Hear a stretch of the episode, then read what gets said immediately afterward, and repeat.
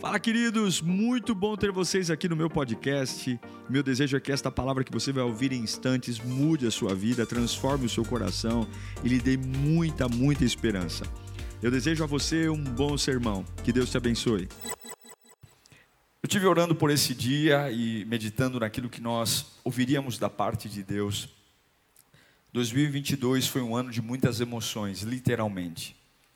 Um ano onde algumas coisas pareciam ser meia maluca mesmo, né? Famílias brigando por causa de política.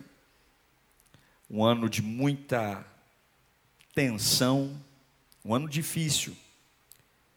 O ano pós-pandemia, que não nos trouxe muito alívio. Mas para nós cristãos, tem uma... uma essência em nós que não pode ser modificada.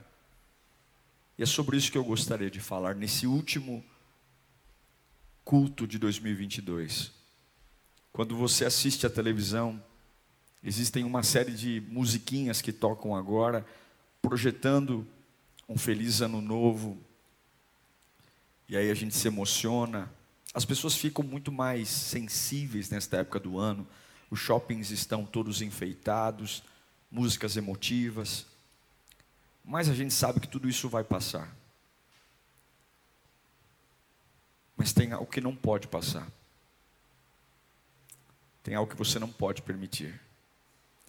E se eu tivesse hoje sentado com você para tomar um café, eu ia dizer para você, olhando nos teus olhos, não desista, sonhe de novo.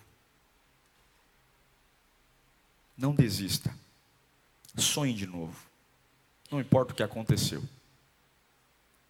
Esse ano não foi um ano fácil. Eu sei que muitas pessoas aqui sobreviveram esse ano. Mas eu quero olhar para você. Vem mais perto aqui para mim, a câmera. Eu quero dizer, olhando nos seus olhos, não desista. Sonhe de novo. Eu quero fazer uma oração diferente hoje. Ao invés de orar, eu vou orar lendo a oração de Paulo à igreja de Efésios. A oração pelo sermão é o que Paulo orou em Efésios um, dezoito. Eu quero orar por esta palavra, fazendo a oração dele. Oro também para que os olhos do coração de vocês sejam iluminados, a fim de que vocês conheçam a esperança para a qual Ele os chamou, as riquezas da gloriosa herança dele nos santos, e a incomparável grandeza do seu poder para conosco, os que cremos conforme a atuação da sua poderosa força. Que incrível esse texto.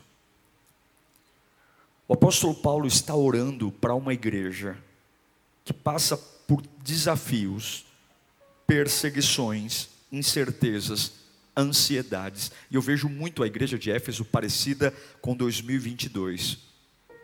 Muitas dúvidas, muitas informações distorcidas.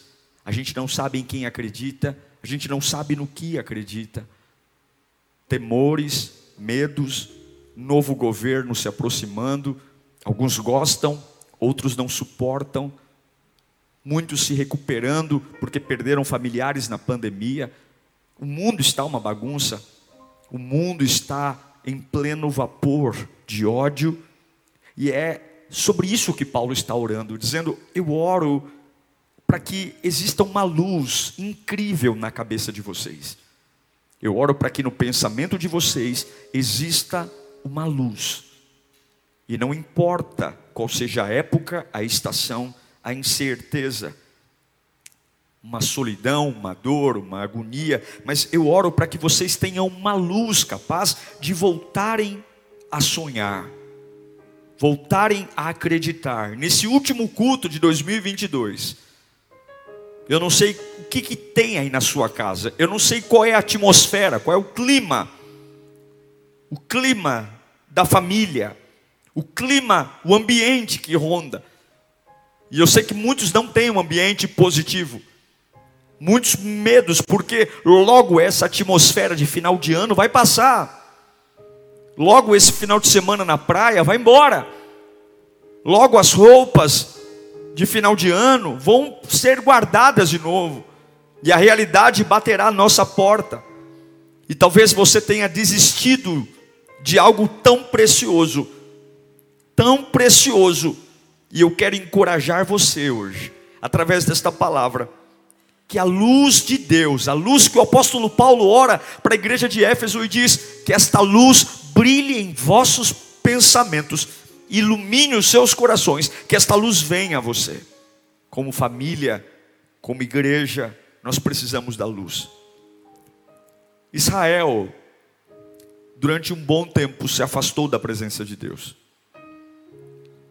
Eu amo estudar sobre Israel, porque ela se parece muito com a gente. A nação de Israel tem muitas familiaridades conosco. Ela se afastou. E quando ela se afastou, ela desistiu de tudo. Porque não tem como sonhar longe de Deus. Deus nunca escondeu a dor da conversa. Agora, sonhar de verdade, e aqui eu não estou falando daquele sonho ingênuo de sofá, eu estou falando de um sonho convicto. O sonho de alguém que vai chegar a algum lugar. E tem barreiras, e tem lutas, mas esse sonho, ele foi trilhado na presença do Altíssimo. É um sonho que foi feito em Deus, para Deus. E, e essa pessoa, ela é simplesmente teimosa, ela é inabalável. Ela balança, ela oscila. Mas quando você rompe com Deus, quando você rompe com o Evangelho, não tem como sobreviver. Não tem como sobreviver, porque o adversário das nossas almas, ele é hábil em mentir. E sem Deus nós não temos discernimento. Sem Deus nós vamos perder a existência do que é certo e errado. Nós vamos confundir a cabeça. E foi exatamente assim que Deus levantou um homem. Um homem num tempo que não tinha sonho, porque não havia Deus. Se não há Deus, não há sonho. São sonhos minimamente de curto prazo. Sonhos tão vulneráveis, tão vulneráveis que eles somem. E a gente nem acredita mais no sonho. E foi o que aconteceu, e Deus levanta um homem chamado Ezequiel, no meio de um tempo que não há sonhos. A nação está destruída, arrebentada, porque rompeu com Deus. A luz que Paulo pede à igreja de Efésios sumiu da cabeça, e quando a luz some, só sobra trevas. Trevas, escuridão, dores, realidade, e a realidade é terrível. Andar pela realidade é algo crucial. Porque a realidade nem sempre é favorável, a realidade nem sempre é boa, a realidade nem sempre favorece. Deus levanta Ezequiel, e lá no capítulo trinta e sete, Deus dá uma visão para Ezequiel. Você conhece esse texto? Deus leva Ezequiel no meio de um vale, um vale de ossos secos, um vale onde o resultado de uma batalha foi ossos no chão. Morte, agonia. Deus olha para Ezequiel e diz para ele, dá uma volta. Observe esses ossos no chão. A constatação de Ezequiel é que os ossos estavam sequíssimos. Há muito tempo não havia vida ali. Há muito tempo não havia sonhos ali. E essa visão retrata exatamente o coração de uma nação longe de Deus. Não há vida, não há perspectiva, não há amor, não há nada. O marido olha para a esposa e não vê nada de bom nela. A esposa olha para o marido e não vê nada de bom. O filho olha para o pai e não há nada de inspiração, de esperança, porque é uma casa pragmática, cheia de realidade. E Deus manda Ezequiel andar no meio disso e diz assim, e aí, o que, que você acha?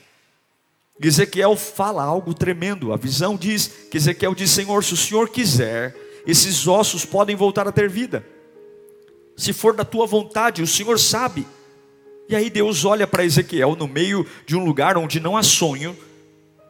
Onde não há sonho, Deus diz para ele, Ezequiel, fale a isso que está morto. Fale a isso que está no chão. Dirija-se a isso que não se move. E esse é o grande segredo do Evangelho. a capacidade que Deus nos deu de nos dirigir a coisas que não se movem, a coisas que não existem, a coisas que estão no chão, e simplesmente, de forma maluca, falar com elas. E eu sei que no final deste ano, muitas coisas estão no chão. Sonhos, projetos, vida financeira, casamento. E aí você está dizendo, Senhor, mande um avivamento para cá. E Deus está dizendo, eu quero que você olhe e fale. Porque o nascimento de sonhos não parte de Deus, parte dos homens. E a Bíblia diz que enquanto ele falava com os ossos, houve um ruído, como de chocalhos. Osso começou a bater no osso, e se juntaram esqueletos, começaram a se formar no meio do cemitério, tendões, nervos, carne, e por fim, o espírito. E de um vale de ossos secos, agora é um pátio de um exército em pé. Você conhece esse texto? O que eu quero dizer a você é que você não pode desistir. Você tem que voltar a sonhar. E isso é uma decisão interna, sua. A vitória depende da sua postura. O ano vai virar. E eu quero lembrar a você de um poder que vem do trono de Deus. Esse poder não é ensinado nas faculdades. Esse poder não está na bula de remédios. Esse poder não está nas clínicas psiquiátricas. Esse poder está na palavra de Deus. Essa é a nossa origem. Essa é a nossa essência. Por trás de uma cara de crente, por trás de um culto online, eu sou alguém feito por um Criador. E essa é a minha essência. A capacidade de andar num lugar que não se move, e falar com o abstrato, falar com aquilo que está inanimado, e dizer simplesmente, viva, viva, viva. Olhar para a minha depressão, que há anos me persegue, e que ela quer me segurar no ano de dois mil e vinte e três, vivendo a mesma vida desgraçada, deitada numa cama, amolada por dores, e dizer, depressão, viva, viva, acorde, saia da minha vida, vida financeira, viva. Mas é preciso muito coragem para falar com aquilo que não se move. E eu quero lembrar você do que a palavra nos lembra. Eu quero lembrar você que tem um negócio falido, que talvez tenha filhos longe da casa de Deus, que talvez tenha uma vida devastada pela dor.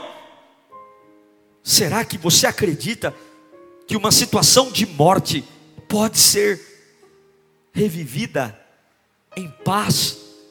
Será que você acredita de todo o seu coração que aquilo, aquilo que morreu, foi destruído, pode voltar a existir pulsante? A Bíblia está recheada de exemplos de sonhos que voltaram, de histórias que se retomaram. O maior exemplo deles é a cruz, um Cristo pendurado, morto. Não havia nada ali, nada. Não havia esperança, não havia futuro, não havia nada, não havia beleza, não havia formosura. E três dias depois, de um vale de morte, a vida veio. Isso é a nossa fé. Nós nunca deveríamos nos assustar com a morte. Nós nunca deveríamos nos assustar com, a, com o fracasso. Nós nunca deveríamos nos assustar quando alguma coisa parte. Porque na nossa essência, no nosso D N A, existe a capacidade de falar com a morte. De falar com com aquilo que não existe mais. Não é chorar, não é olhar para trás, não é desistir, mas é falar. Ezequiel, fale, fale com o osso, fale com o câncer, fale com a depressão, fale e diga a ele o que ele vai ser. Olhe para essa situação, não é para você implorar por misericórdia, é para você dar uma ordem, porque ela não vai ser mais isso. Ela vai ser unida, ligada, osso a osso. Fale. Há um poder no Evangelho. Jesus diz que aquilo que é impossível ao homem, não é impossível para Deus. A Bíblia está cheia de histórias. E assim como Ezequiel, olhou para o futuro, vendo morte. Você vai ver também. Eu quero lembrar você de algo importante aqui. Você que precisa ressuscitar sonhos. A primeira coisa que você tem que lembrar: creia no poder da palavra. Creia no poder da palavra. Creia no poder de dizer algo. Há pessoas que destroem os outros com a palavra. Há palavras que doem mais do que tapas na cara. Há palavras que marcam uma vida inteira. A gente até perdoa, mas é impossível esquecer o que nos falaram. E se algo parece morto, Deus diz para Ezequiel: fale, fale, não é ai, ui, não aguento, é fale, fale nessa U T I, fale no meio desta casa perturbada, fale no quarto desse filho que você encontrou droga, fale nessa cama, onde a cada dia que passa você está mais distante do seu marido, fale, fale com a morte. Não deixe o silêncio sepulcral dominar o ambiente. Fale. Não vire esse ano sem falar. Não vire esse ano assistindo a desgraça. Quando Deus te pergunta: e aí, o que você acha? Tu podes, tu podes, eu posso, então fale. É o que o autor de aos Hebreus diz em Hebreus capítulo quatro, verso doze. Pois a palavra de Deus é viva e eficaz, e mais afiada que qualquer espada de dois gumes. Ela penetra até o ponto de dividir a alma e o espírito, juntas e medula, e julga os pensamentos e as intenções do coração. Quando você fala a palavra, quando você presta atenção nela, a palavra transforma. Como é que eu volto a sonhar? Fale a palavra, fale a palavra. Você tem que dizer a palavra. Quando você olha para a sua conta bancária, você tem que dizer a palavra. Quando você olha para a sua saúde, você tem que dizer a palavra. Ele cura, Ele liberta, Ele transforma, Ele aviva. Ele é o Deus do impossível, Ele é o Deus do sobrenatural. Ele é o Deus que empodera a minha alma. Ele é o Deus que pega o meu espírito. Ele é o Deus que traz vida. É o que Salomão diz em Provérbios quatro, vinte. Filho meu, escute o que eu te digo. Preste atenção às minhas palavras. Nunca as perca de vista. Guarde-as no fundo do coração, pois são vida para quem as encontra e saúde para o seu ser. Obtenha o sonho pela palavra. Abençoe, não amaldiçoe. Abençoe. Volte a sonhar. Volte a fechar os olhos nesse final de ano e abençoar. Entrar em batalhas espirituais. Talvez alguém na sua casa se levante e diga: já era, diga, já era, já era essa família, já era esses sonhos. E você vai se levantar e dizer: no meio deste vale haverá vida, haverá vida, haverá vida, haverá cura, haverá libertação. Ainda que você esteja sozinho, fale. Creia no poder da ressurreição, creia no poder da palavra, mas também creia na ressurreição. O mesmo sopro de Deus que estava em Ezequiel, quando ele soprou o vento, que colocou ossos em pé, com carne, e agora voltando a respirar, é, é a mesma unção que Deus soprou no nariz de Adão, quando formou o barro. Nós temos um poder de ressuscitar, nós temos um poder de nos erguer quantas vezes forem necessárias, nós temos um poder de, pela ressurreição, estarmos em pé. Mas eu quebrei, mas eu fali, mas eu errei. É o que Jesus diz em Lucas capítulo vinte e quatro, versículo cinco. Porque vocês estão me procurando entre os mortos. Por quê? Por que que vocês estão procurando entre os mortos aquele que vive? Aquele que ressuscitou. Ei, mãe, creia na ressurreição dos seus filhos. Creia na ressurreição do seu ministério. Esse é o último culto de dois mil e vinte e dois. Creia na ressurreição da sua cabeça, creia, creia. Imagine Ezequiel olhando para aqueles ossos no chão, nada se mexe, nada se move, mas ele se move, ele se mexe. Você não precisa de nada se movendo, desde que o Espírito se move em você. E eu sei que você está plantado em lugares que a morte perdura há anos, E talvez você está esperando alguém bater a porta. Talvez você está esperando algum pastor renomado liberar uma unção sobre a sua cabeça. Ou talvez você está esperando um grande livro, ou um grande curso, ou uma grande conferência. E Deus está dizendo, eu coloquei você no meio disso, porque eu creio que você pode mudar isso. Creia na ressurreição. Creia na ressurreição da sua identidade. Creia na ressurreição da sua mente. Creia na ressurreição da vida de Deus em você. Creia. Creia. Em Romanos oito, capítulo onze. Diz que o Espírito, e se o Espírito daquele que ressuscitou Jesus dentre os mortos habita em vocês, aquele que ressuscitou a Cristo dentre os mortos também dará vida a seus corpos mortais, por meio do seu Espírito que habita em vocês. Pela palavra, pela ressurreição, eu posso voltar a sonhar, pela restauração. Em Salmo vinte e três, versículo três, diz, restaura-me o vigor, guia-me nas veredas da justiça por amor do seu nome. Ezequiel está vivendo um momento onde ele é o restaurador. Deus está usando ele para trazer vida àquilo que está morto. Deus só precisa de um homem e Deus restaura. E talvez você diz, pastor, eu não posso voltar a sonhar, porque é tudo tão quebrado, é tudo tão difícil. Mas não, acredite, acredite, escute o que eu estou pregando aqui, que os seus olhos se iluminem, que a sua mente se ilumine. Ainda dá tempo, ainda dá tempo de você voltar a sonhar, ainda dá tempo, se você está vivo, ainda dá tempo. Não se limite nas mentiras do diabo. Não se conforme com o que ele tem dito. Se Deus está te mostrando essa desgraça, não é para te humilhar. Se Deus está te levando no meio de um vale, não é para te envergonhar. Todas as vezes que Deus te mostrar uma situação em caos, é porque Ele espera que você se aguerrie, é que você se levante, que você diga, mude situação, mude, porque há uma unção em você, há uma unção para fixar os olhos em Jesus e mudar tudo. E de repente, de um vale de ossos secos, há um exército, há um exército que se levanta e se transforma. Eu encerro esse sermão dizendo que nesse último culto de dois mil e vinte e dois, o que você precisa ter é coragem, porque não é confortável o lugar que Deus te colocou, não é fácil ser a pessoa que Deus está permitindo você ser, não é fácil quando não há nada a se apoiar, e sim, o final de ano é uma festa muito, muito comum. O mundo inteiro celebra. Fogos de artifícios, danças, músicas, litoral, campo, família, muita cumilança. Mas tudo isso vai passar. Tudo isso vai embora.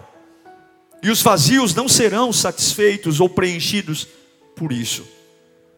Mas Deus está dizendo para você, volte a sonhar, volte a falar com aquilo que morreu, volte, não, não, não a, as musiquinhas que tocam nas programações da T V aberta, mas diante de mim,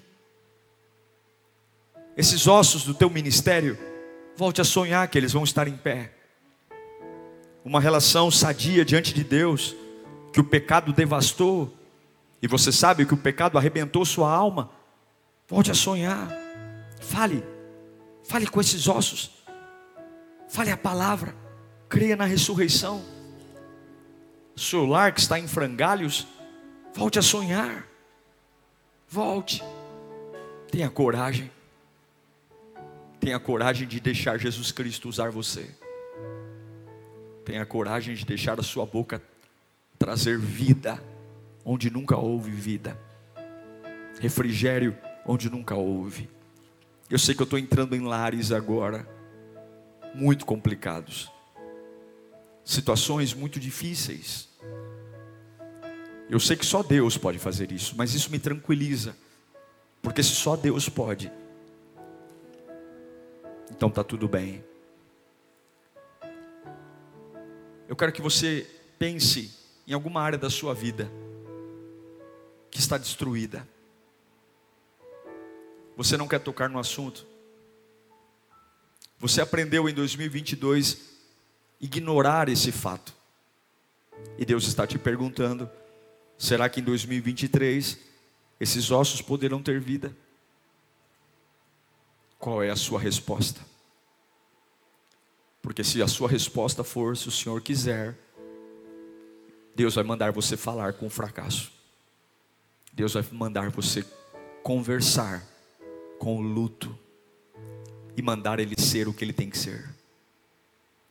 Você vai dizer para a sua casa a casa que ela tem que ser, o seu casamento o casamento que ele tem que ser, a sua vida espiritual a vida espiritual que ela tem que ser. Se você pudesse dizer, o que você diria? Pai, eu quero orar eu quero orar por todos que estão conectados comigo nesse culto, Senhor. Eu quero orar porque a nossa mente precisa ser iluminada, a nossa mente precisa ser renovada, Senhor. Quando nós falamos de sonhos, nós falamos de fé. E tem que ter muita coragem para seguir em frente, quando as situações dizem o contrário. Quando o Senhor leva-nos a um lugar que não há vida e nos pergunta, porque na verdade é um teste. O Senhor quer saber se nós cremos na Tua palavra, se nós cremos na ressurreição, se nós cremos na restauração. E sim, Pai, nós cremos, nós cremos, mas deixamos agora de ser passivos. Onde eu, a minha voz chegar, Senhor, oh glória, onde a minha voz chegar, Senhor, nesse último culto de dois mil e vinte e dois, meu Deus, onde a minha voz chegar, meu Pai. Eu sei que existem Ezequiéis aqui assistindo esse culto, pessoas que estão contemplando vales, vales, e nesta noite nós vamos falar com isso que está morto, porque nós não vamos perpetuar um dois mil e vinte e três no vale, não vamos. Nós não admitimos passar mais um ano iguais, nós não admitimos morar na mesma casa mais um ano do mesmo jeito. Nós não admitimos viver financeiramente a mesma coisa que vivemos em dois mil e vinte e dois. Nós não aceitamos olhar para a nossa alma distante da Tua presença e mais uma vez ter que se conformar em passar mais um ano com a minha espiritualidade falida, com a minha carne cheia de pecados. Não, não, não. Nós vamos falar com a morte, nós vamos olhar para a morte, porque se há cura, não há o porquê eu chorar, se há remédio, não há o porquê eu me lamentar. Eu olho para aquilo que quebrou, eu olho para aquilo que faliu, e na autoridade do Espírito Santo, eu mando que se transforme, se transforme na autoridade de Deus.